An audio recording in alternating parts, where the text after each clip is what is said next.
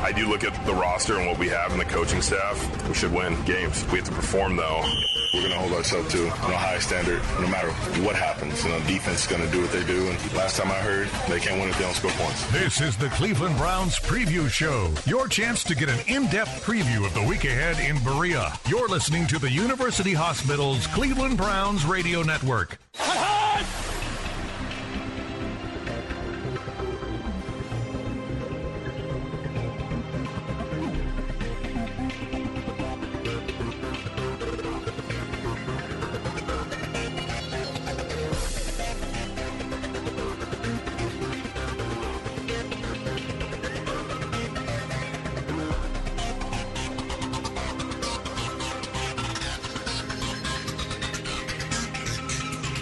your hosts, Ken Carman and Jerod Cherry. In the words of Motley Crue, they are on their way home, sweet home. Your Cleveland Browns back at First Energy Stadium coming up this Sunday with a meeting with the Philadelphia Eagles, and we preview it all tonight on the Cleveland Browns Preview Show. Good evening, friends. Ken Carman alongside of Jerod Cherry as the Browns get set to take on the Philadelphia Eagles over the next hour. We'll take you through all the machinations of what happened last week against the Jacksonville Jaguars and get you set for an odd preseason game as these two teams will meet two times over consecutive practices and then get ready to do bidding in front of the fans on Sunday. Joining me, Jerod Cherry. Jerod, good evening, my friend.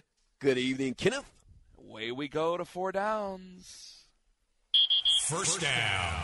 All right, breaking down preseason game number one, Jerod, a 24 13 win over Jacksonville. A bit of a rough start, but a very nice finish. Who stood out to you, buddy? Oh, really, for me, it was the rookie class. Great job of Andrew Berry and company of drafting guys that look like they could be contributors. You got Ford, you got York, you got Emerson, you got Thomas. Those three guys right there, and even Perrion, though he didn't have a sack, has some impact on the game. So I just named four guys that are part of this year's draft class, yes. and they all had major impact on the outcome of this football game. Boy, they really did. Isaiah Thomas looked good as well. I mean, and Jerome Ford, hey, I know he had the fumble there, but Jerome Ford looked fantastic. I know that Kevin Stefanski wants everybody to hold on to the ball, but Jerome Ford looked great. A couple of offensive linemen I thought were able to show up. And then even I, I loved it because I watched the whole thing. I listened to you guys, watch the whole thing, and I'll tell you this, Jerod.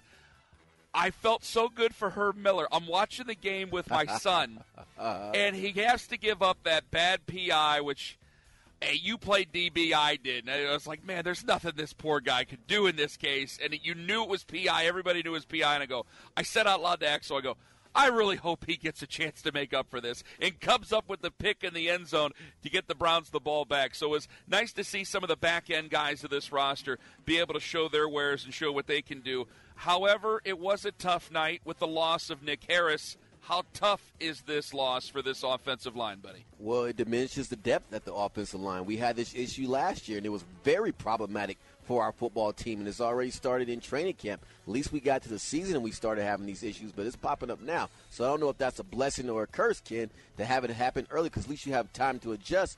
But right now we're actually probably down another center as well. But Pocic, rather is going to have to just step up and take advantage of this opportunity. But to have a guy work as hard as Nick has to one put the weight on, make the transition, and finally get his opportunity to go down on the second play at the line of, the, of, of play of the game. That's yep. very heart, hurtful, heartfelt for him. And just hope he has a speedy recovery because that's definitely someone we were counting on to do a lot of things at the, on the offensive line, as far as being a center and his ability to move around and get things done. And you felt so terrible for him because that was the thing that people kept saying was just how hard he worked coming into training camp throughout the entire offseason. Spent a lot of time uh, in Cleveland, working out with the training staff, working out with the health and nutrition and strength strength staff, and, and just doing his best. He knew that this was going to be his crack at being a starting lineman in the NFL, and to go down so early it's such a tough break for Nick Harris. Everybody wishing him very, very well in his recovery, but it leaves a hole open for this Cleveland Browns football team. And now you have to address this center position. It's going to be difficult for Jacoby Brissett, Deshaun Watson, Josh Dobbs, Josh Rosen, because that center position is an anchor across the offensive line. And it's really tough for the fans, Jerod, because over the last three years, this has been one of the best offensive lines in the NFL on paper. They just can't seem to stay healthy together. It feels like they're snake bitten in that case. It, it certainly does. As I alluded to earlier, that last year, our, you can make the argument that our season collapsed when we lost all the guys that we did lose. And I know in particular when Wyatt Teller missed a couple games that uh, we lost our identity. So you need to have these guys together. And why do you say that? Well, playing offensive line, I call it an orchestra where you are have to be in sync. Guys have to be on the same page and have a rapport, just like you have to have it in the secondary as well, because yeah. so much is going on at the line scrimmage. If you're not picking up blitzes, if you don't understand what the stunts are, your quarterback is going to get demolished. It all starts up front the line of scrimmage, and if you have guys going in and out and not comfortable with each other, it can be very problematic. And not to mention, heck, the center to quarterback exchange. If mm-hmm. you're not mm-hmm. used to that guy, that could become a problem and a major issue as well. Yeah, you have to have a rapport. It's time for second down. Second down training camp, even though we have you know, another preseason game after this Sunday, it feels like training camp goes on forever. Officially, training camp is over. Can you give me some guys who might have made names for themselves and helped themselves the most during this training camp? Well, it's, it's really the guys we just named earlier far as an impact on the game. Mm-hmm. Ford has shown flashes in training camp. Emerson has certainly done his thing in training camp from a DB standpoint and covering guys and making a name for himself and having to actually play out in a football game on Friday against the Jaguars. And then you look at York, the guy was what, 28 of 30 or something like that during yes. the course of training camp. So that's some insane numbers. So I say those three guys in particular really helped their cause as far as saying, you know what? We should not just be, okay, those are guys are reserved. We'll work them in where we can to where you're saying to yourself, hmm, how do we get them involved more early and often? Do you have any leaders in the clubhouse on some of these position battles? Wide receiver. You know, we did just talk a little bit about the offensive line. I think defensive tackle is an interesting conversation, Jerod. Are there any names that have stood out to you? Uh, right now, as far as the defensive tackles is concerned, it's still wide open. These two practices against Philadelphia, I believe, are going to cement that position because you're going to go against another offensive line and two days in a row, and I promise you, it's going to be spirited. It's going to be guys getting after it and not oh, yeah. kind of going through the motions like you might get with this. And guys don't really go through the motions. That's not fair to say, even in practice. But just put it this way: the intensity will be raised, and you'll get opportunity to see how you stand. So I think the defensive tackle position is still a gigantic question mark. And I would say the same thing about the third wide receiver as well. Is it Schwartz? Is it Bell? Is it Woods? Mm-hmm. Is it who? We don't know. So right now, I'd say that issue is not settled as well, as far as the two positions that we are really looking at. But Donovan Peoples Jones, I believe, is a solid two, and Amari is the one. And I think we got that part figured out. But who's the three and who's the four? That is an open book question. Away we go to third down. Third down. Now, a two part preview against the Eagles. You have a couple of joint practices coming up. These have become so important, Jerod, because now you can control what you want to control. You can work on specific coverages, you can work on specific situational football. With the CBA, with the change to 17 games, we might see 18 games here within the next decade as well. Are joint practices, Jerod, the wave of the future? Oh, the wave of the future. They're the wave of now. They're here. They're not going nowhere. And, and, I like what you said earlier, kid. The idea that at some point we're going to get to 18 football games in the season, right? Yeah. I mean, I feel that's around the corner. At some point, that's going to be negotiated in the CBA, and it'll be a done deal. And with that, you're going to see even more so a greater emphasis on the idea of let's get a couple teams in town. We practice against them. We work on things that we feel one we're weak at, and we need to have specific designs so that they can see where we're at with that and have people attack that on purpose. And it allows you to be more strategic. Because if preseason games don't count, and you're not playing him to win, look at it from this perspective.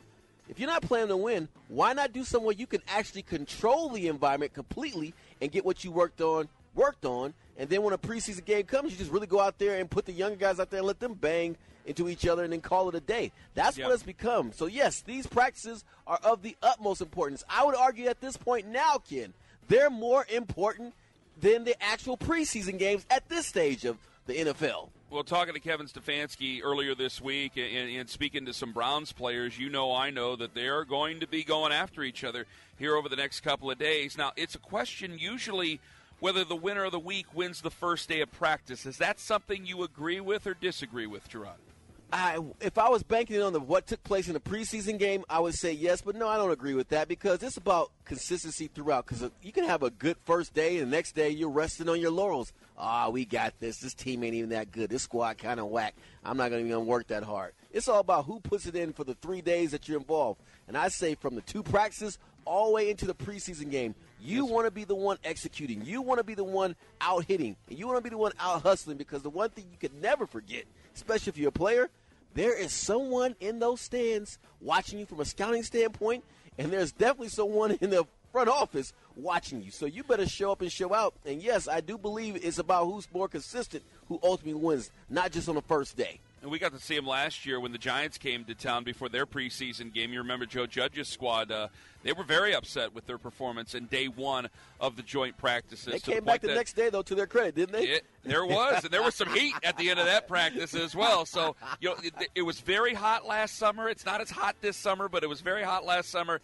Heat gets to a man, and when you're battling for a job, Jerod, you know things can get chippy out there between two guys who don't know each other but are both battling for a job. So it's something that we hope doesn't happen. You want to get good work in, but when that temperature starts to get up towards 90, and that heat index gets up there, and then that dew point. Joe Thomas talks about that dew point. A good Wisconsin man, a good Midwest man knows a good dew point, and he starts to say that thing starts to climb up, climb up towards seventy, and you those clothes start getting heavy, and those right. feet start squishing around, and those and those cleats it it becomes an oh, uncomfortable oh, time. And when a man comes uncomfortable, yes. you know, Jerod, he becomes unhinged. Yes, he does. And I can talk from experience. You talk about the like the Midwest. People don't realize that that dew point thing is for real.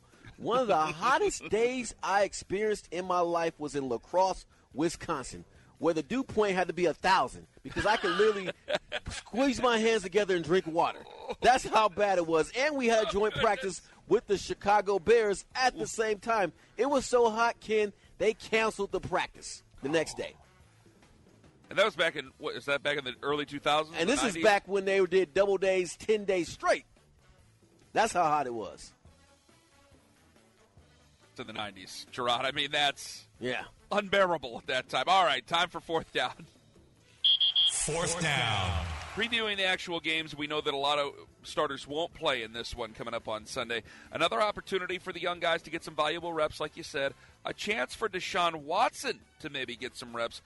How long would you play him if he's able to go? This is interesting. I mean, he is the Browns starter, but he's not going to start the season. Do you want to put him out there with the twos, knowing that the starting offensive line isn't going to be playing in this game for the most part?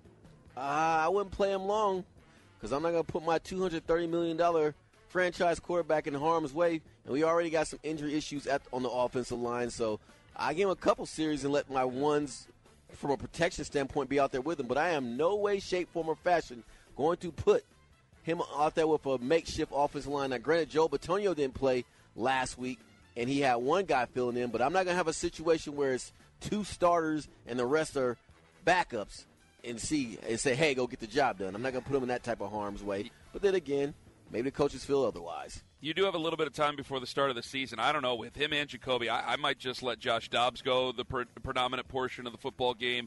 let Josh Rosen get a lot of work in because both those guys are very, very, very important, and you don't want to have any of those injuries happen. Yeah, I know we don't like to say, well, they're more not more important than the others, and we don't like to coach towards injury, but I mean, Jerod, you know it, and I know it. It's these are big time investments for this football team, and you want to make sure they're out there with their best. So Kevin Stefanski has some big decisions to make for this Sunday. He'll talk about those on the Kevin Stefanski show coming up on Thursday night. We got so much more coming up on this show day night. We'll go around the AFC East and the NFC East as we preview both those divisions a little bit later on. The voice here, Cleveland Browns, Jim Donovan, will join us in a bit. But up next, Browns Pro Bowl right guard Wyatt Teller. We go one on one, myself and Wyatt. It's coming up next in the Cleveland Browns preview show on the University Hospitals Cleveland Browns Radio Network. Hush! This is Greg Newsome II.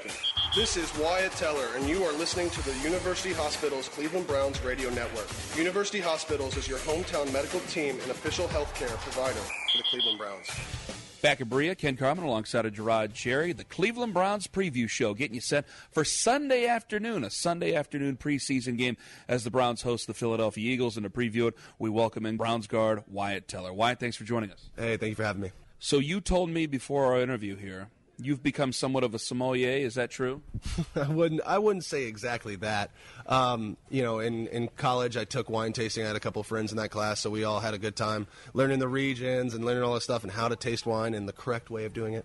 Um, but now I'm kind of more on bourbon. Bourbon is more of my my forte. My brother is. Uh, he really he he's really good at what he does with it. So you know he kind of helps me with uh, some of the hard to get bottles, but for the most part, um, you know I'm just building a nice little collection collection of bourbon. You really are. I mean, because people saw the video of you with the gator. And so they would think that you're kind of a backwoods in the swamp type of guy. Obviously, you can do that, but you really are a man of culture. Yeah, you know, uh, when when you have a cool job like the NFL, you get six months off in the, the off season. So you get. You know, I always grew up hunting, so you know I, I, I still go hunting, but you know. Um, adding a little bit of uh, distinction to it is nice, and that's kind of where the bourbon comes in. Is there a wild animal? There was a story of a wallaby that's going around, I believe, Stark County right now that got out, I think, from a menagerie. Is there a wild animal that you would ever deal with in hand to hand combat? Probably something smaller than me. Um, well, then again, all animals, even if they're smaller than me, are probably 10 times stronger than me because they're wild. Yeah. Um, no, you know, I, again, I'm not the go out and get a wild, crazy animal. I'm not the kind of guy to go to a African safari and get a lion. That's just not my style. But um, the gator that I you know harvested was uh, was pin raised. It was raised for one reason, and that was really yeah, that was what it was. That's what it was raised for. So it's not like I was out here killing them, you know an endangered species. Of course. Yeah, there's a million uh, gators in Florida um, or more. Um, they're kind of like, in a weird way, not squirrels, but kind of like skunks up here. You know, it's yeah. it's like you see them. You know, you don't you don't always see them every day, but you see them. You know, if you go down by the water, if you you go into their habitat, you're going to see them. Um, so it's funny. You know, whenever I got backlash from that, I remember. Um, 98% of people were like, "Oh, that's so cool," and then you know it's always the two percent that are the loudest. Oh. Yeah, Yeah, get, some people get upset about that type of thing.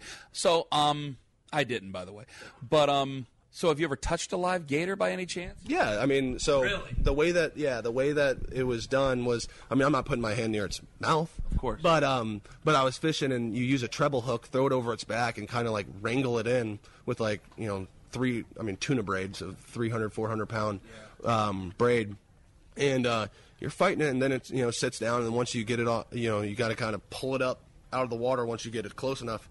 Um, and then you humanely, you know, put it out and uh, you know, I've hunted my entire life, and it was it was funny. That's what I got in trouble for, and that was probably the most humane, quickest, you know, kill ever. Uh, you know, kill in quotations, but you know, um, humanely put it down, and it was just it's cool.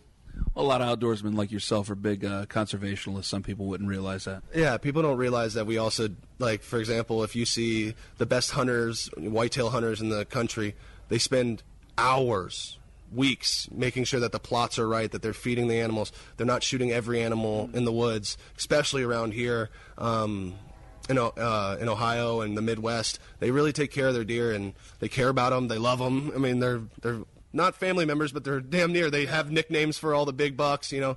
It's it's a it's a different thing. It's not just brown and down. Where sometimes in Virginia it can kind of be you go down and anything brown in the woods you're you're shooting, and that's not safe and that's not good and it's no, not very it's not. sportsmanship. But um, I, I learned a little differently. Um, but yeah, no, some of the best conservationists are people that hunt. Wyatt Teller, a real Teddy Roosevelt, joining us right here on the show. Uh, you host Philadelphia. It's a weird week coming up because you host Philadelphia for a series of joint practices. Then there's the preseason game on Sunday. We'll talk about the preseason game on Sunday here in a moment. Joint practice. Do you like the idea? Yeah, I mean, I think that for a lot of positions, it's good. Um, you know, the scrum that is offensive and defensive line, it gets a little bit. I mean, you even get little choppy and pushy and punchy and you know nudgy with um, you know your own defensive linemen, and those are the guys that you know you deal with every day that are on your team. I mean, when it's another team, it's it's just you know it's a uh, it's an attitude, and you know they're a very good D line, we're a good offensive line. We just you know it's, it's going to be chippy. You will run into each other during these joint practices, correct? Yes, we are. I think they're full pads. Um, trying to get better. I mean, as long as and that's the thing is both teams the the reason they do this is to better each other. It's not to it's not to hurt anybody. It's not to like impose your will or anything. It's you know it's hey we got stuff to work on and we want to see it against different people at full speed um, and have more days than just one game to kind of see it over it. Is this really the wave of the future in preseason? Do you see it as? I mean, you know, the CBA will change eventually, but preseason games. I know for fans, it's it's the normal thing. You see clocks running down, and you see those situations. But in a in a preseason joint practice and a training camp joint practice, you can work on high red zone, those type of things, and really get the good work in you want. Exactly. Like you know, you can have instead of maybe think for example, goal line or something like that, where you might get goal line ten times a year, you can get ten reps in one period. Mm-hmm. So that's it, it, it. does help the coaches. It helps, and plus, it's I mean, you know, the people who are seeing um, our team understanding who they have, you know, the schemes that they're running. It's different than our off, our you know, our defense. So it gives you a little bit of a, a change of pace. Wyatt Teller joining us on the show. So during a preseason game that you don't play in, what do you do during that game? Try to bring the young guys along. Um, you know, watch and in a way, you're kind of showing the young guys or guys who are behind you what you want during the game. Um, you know, in a way, you're seeing, hey, you know, I watched that third down. You know, where'd you get your strike? You know, what'd you do with your hands? Um, I noticed that he did a little stutter step and then went in. You know, certain things like that that you know can be like that. It's hard to see when you're in the moment, but when you're on the field watching it, you can or off the field watching it, you can kind of see, understand, and get an idea and help the guys, uh, you know, in front of you. And um, in a way, it's you know trying to show leadership through you know doing it. Nick Harris goes down last week. How much of a downer was that? Yeah, he worked extremely hard. It, it's sad. Um, you know, he earned it. He he trained here every day off season. It sucks. sucks.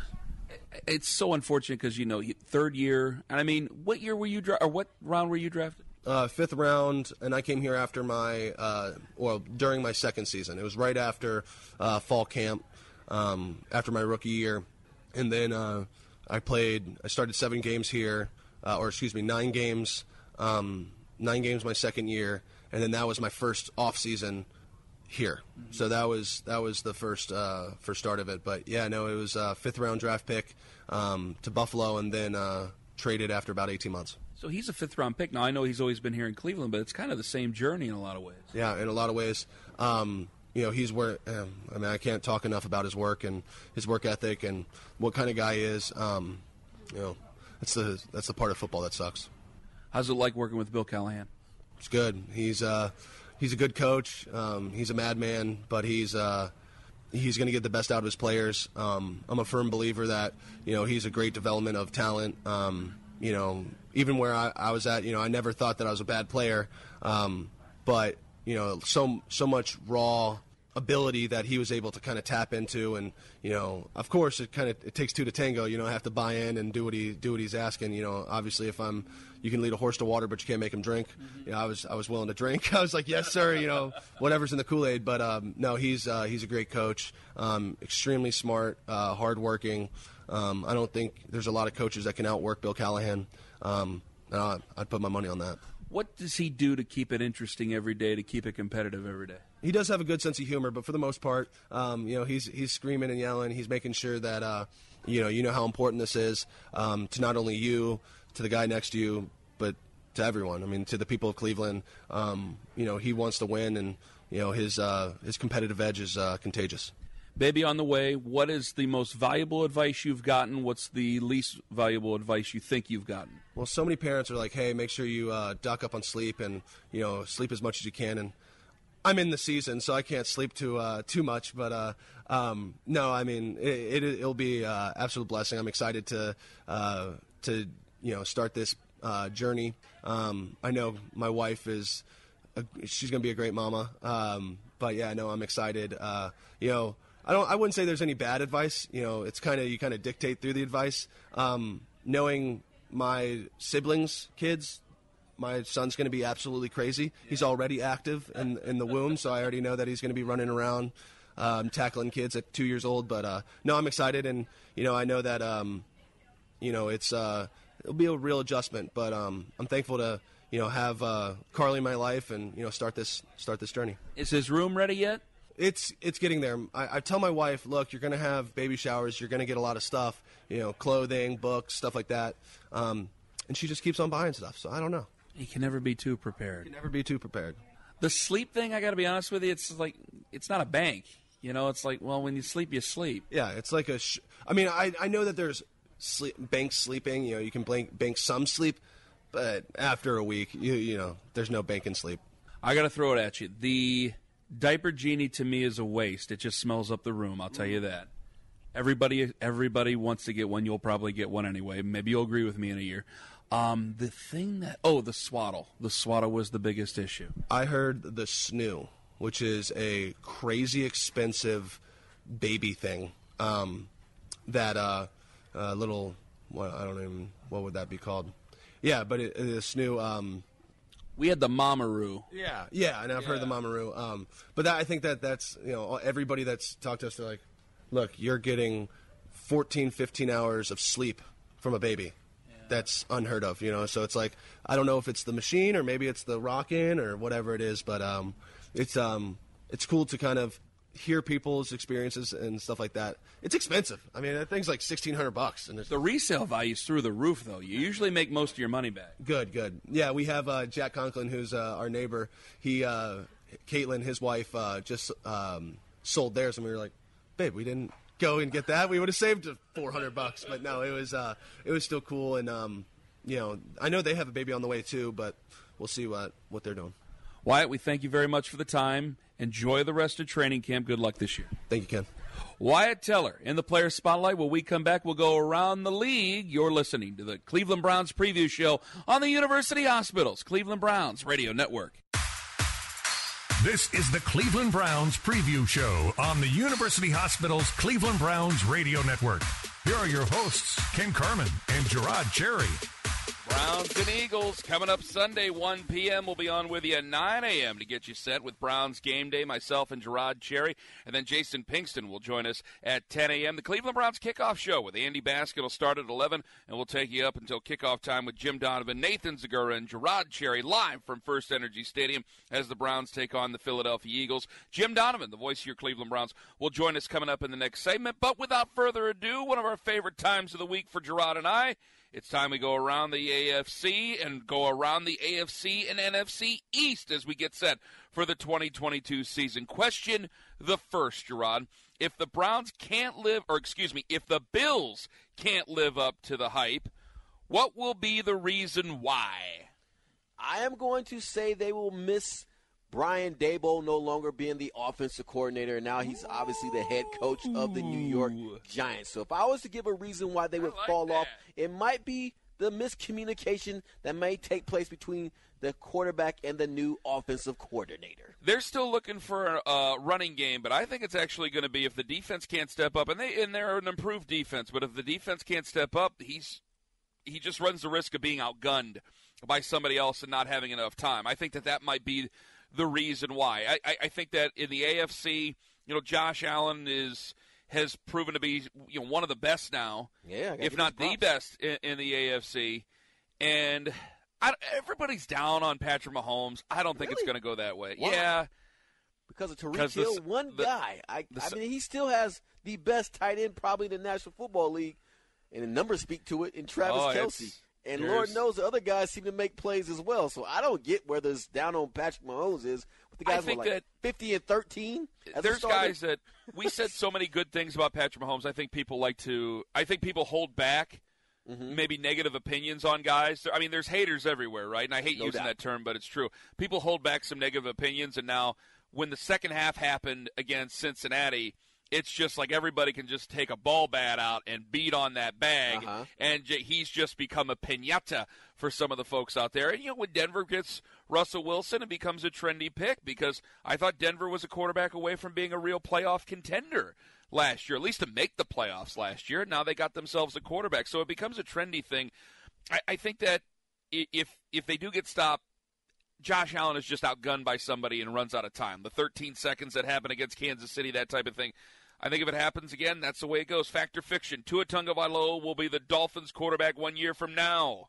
I'm going to go with fiction. And the reason why I say that was all due respect to him, but when you have Tyreek Hill saying the stuff he's saying, and I hope it goes well for Tua because I think he's a good dude and he, and hopefully he just can figure it out, but it just seems like the pro game may not fit his skill set or what he wants to do and I just really have concerns that they're going to punt on him, give him one more chance, and then mm-hmm. this is it. And he's going to have to do it. So can he handle that pressure? We'll see. And I hate to wish bad on him because I'm not, but I just got a sense of feeling it's not going to work out there for him, man. I don't know why I feel that way, but I do.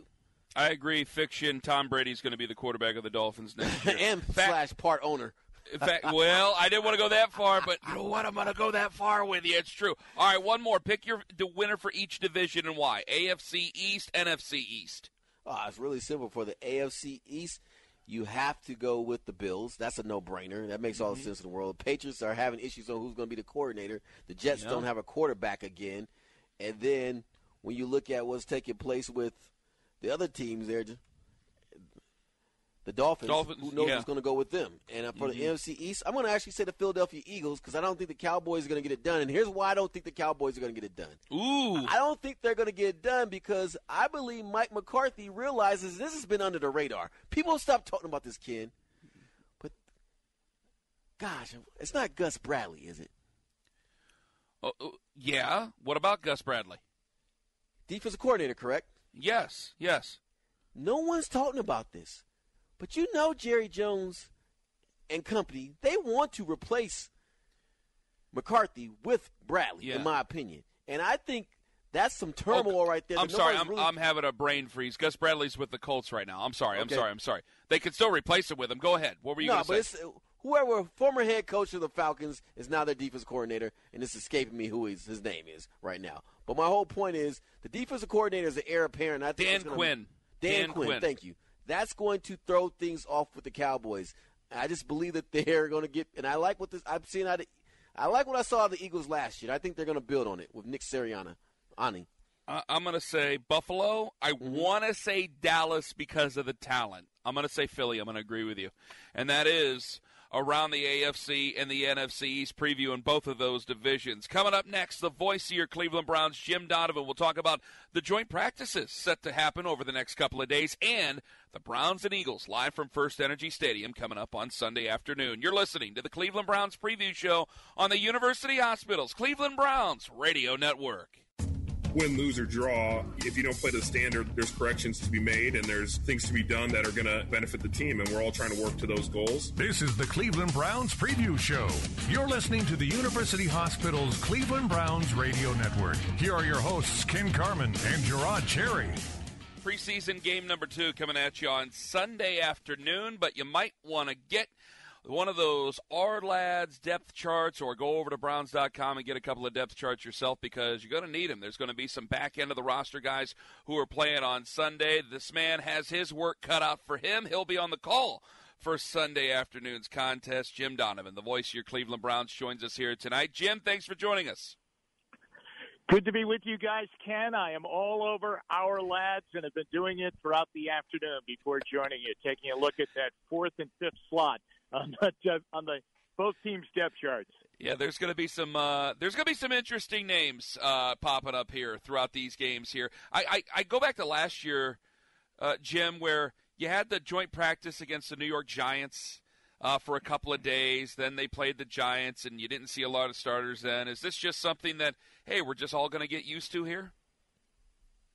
It looks that way, Ken. It looks like it's the uh, new way in the NFL, and it's not just with us, it's with everybody else that everybody is going to these joint practices, and they kind of base the whole training camp mm-hmm. for the real hard work during these two days that they get against another team, and in this case, the Philadelphia Eagles.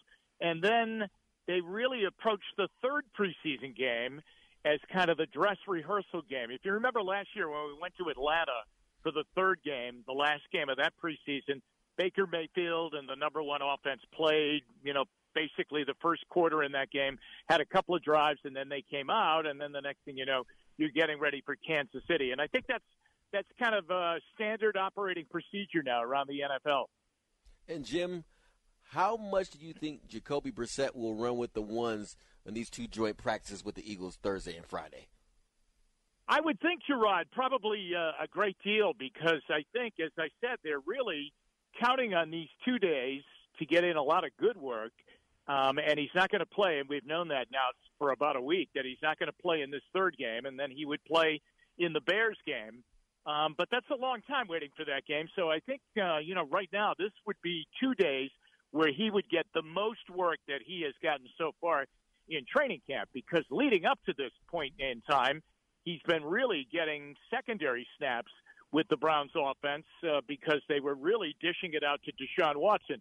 That has to, of course, be tipped upside down now, and you have to really start to get Brissett going. No matter what happens, whenever this does happen, and we get some kind of finality in the Watson case, we know that Brissett is going to be the starting quarterback, um, or at least it really it, it points that way that he's going to be the starting quarterback um, in in Carolina on that opening Sunday on September 11th. So I would think, you know, these two days coming up are big, big days for him. He'll get a lot of work.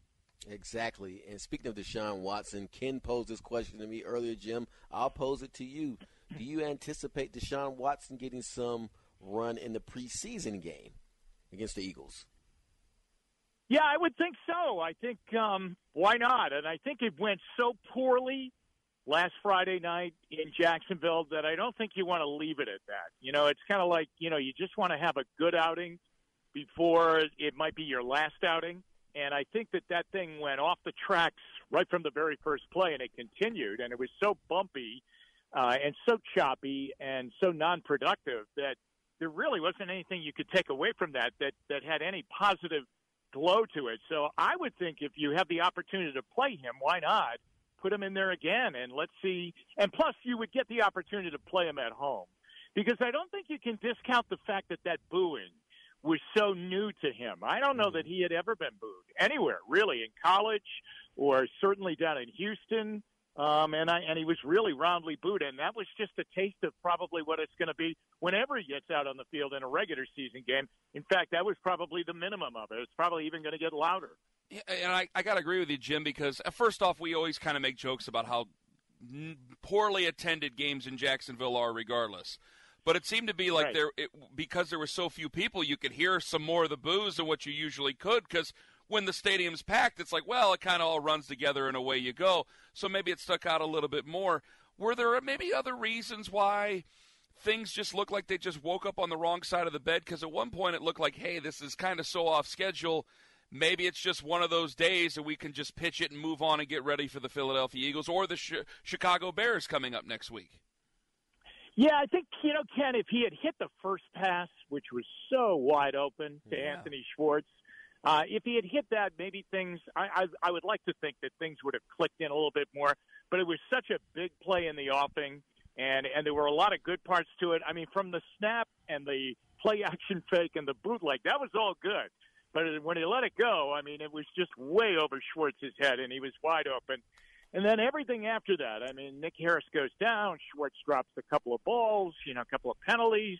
D'Ernest Johnson, the next time around fumbles. I mean, I, I really I would like to think that you know that first play, though it shouldn't you know it shouldn't be that way. I mean, they're pros and they should be able to put one play behind them. But this was a this was a, a unique set of circumstances that this guy hadn't played in a game since you know way back when. I mean, it was over 500 days yeah. the last time he was in a game. So I just think that uh, you know he needs probably a couple of good series to get himself mentally on the right track that okay, this is working. This is what it's like to be in a game again against an opposing team rather than you know the second defense of the Browns.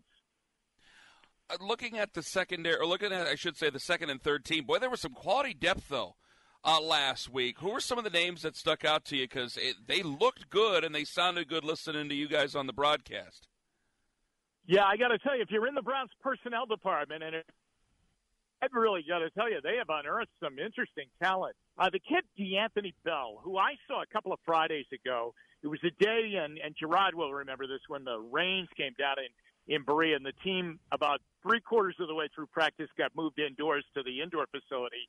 And he's number 37. He's out of West Florida. He was found by Jeff Howard, the secondary coach, when he was the defensive coordinator in the East West Shrine game last last spring or last winter and and he found him and he played really well in that game for him. And so then he came back and said, "Hey, we should take a good look at this kid." And they had known a little bit about him anyway, and he's he really is playing well. He, anyway, in that Friday practice, he had a a pick six in that practice, and then he's come back and he really played well. He he knocked the ball out, forced a fumble. He, he made some real aggressive plays. So he was an interesting guy, I thought, that played very, very well.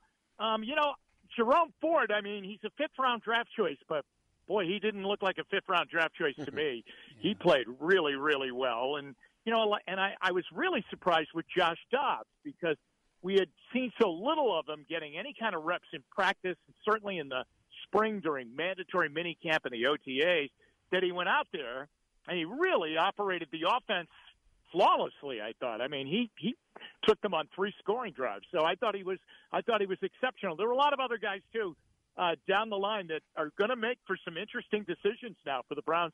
You know, coaching staff and the personnel department when they yeah. put this 53 man roster together because there is a lot of talent there.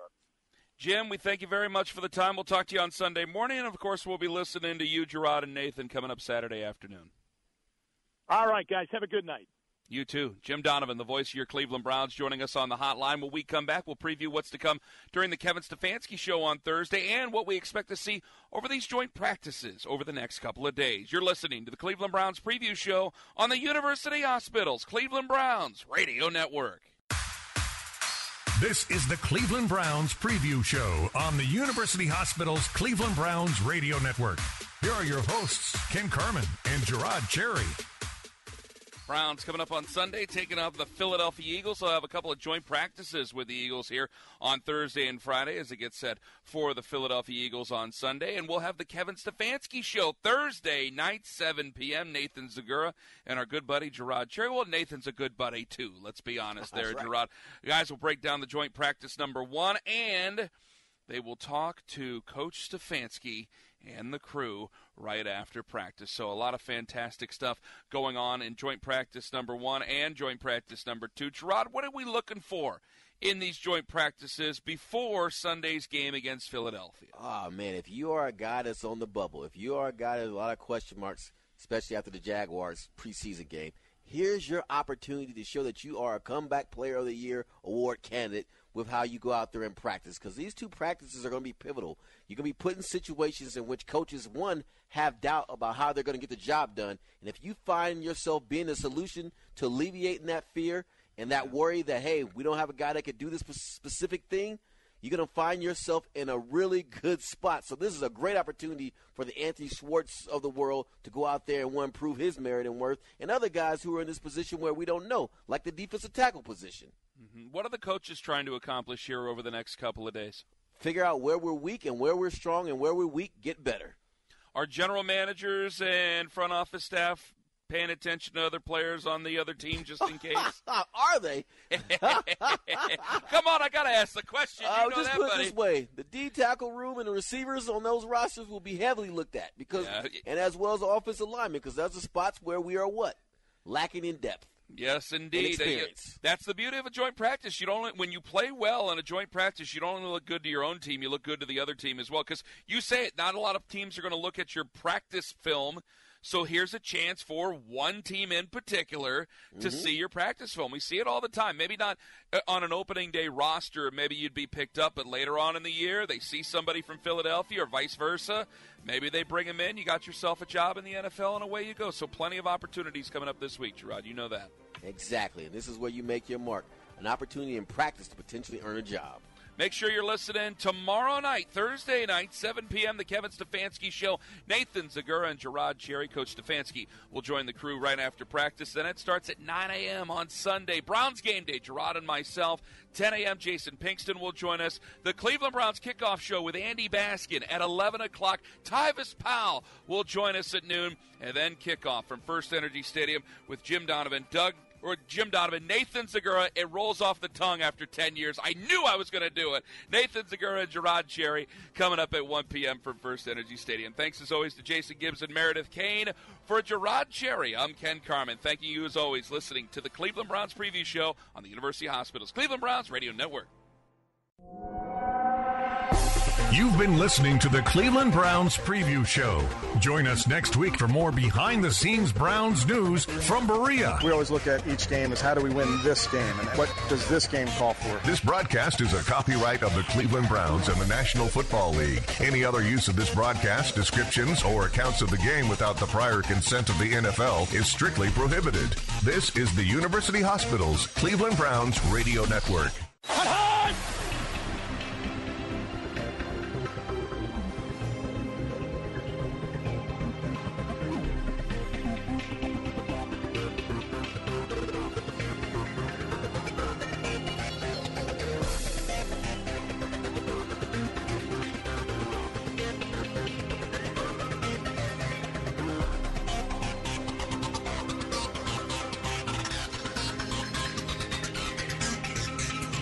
This is the University Hospitals Cleveland Browns Radio Network.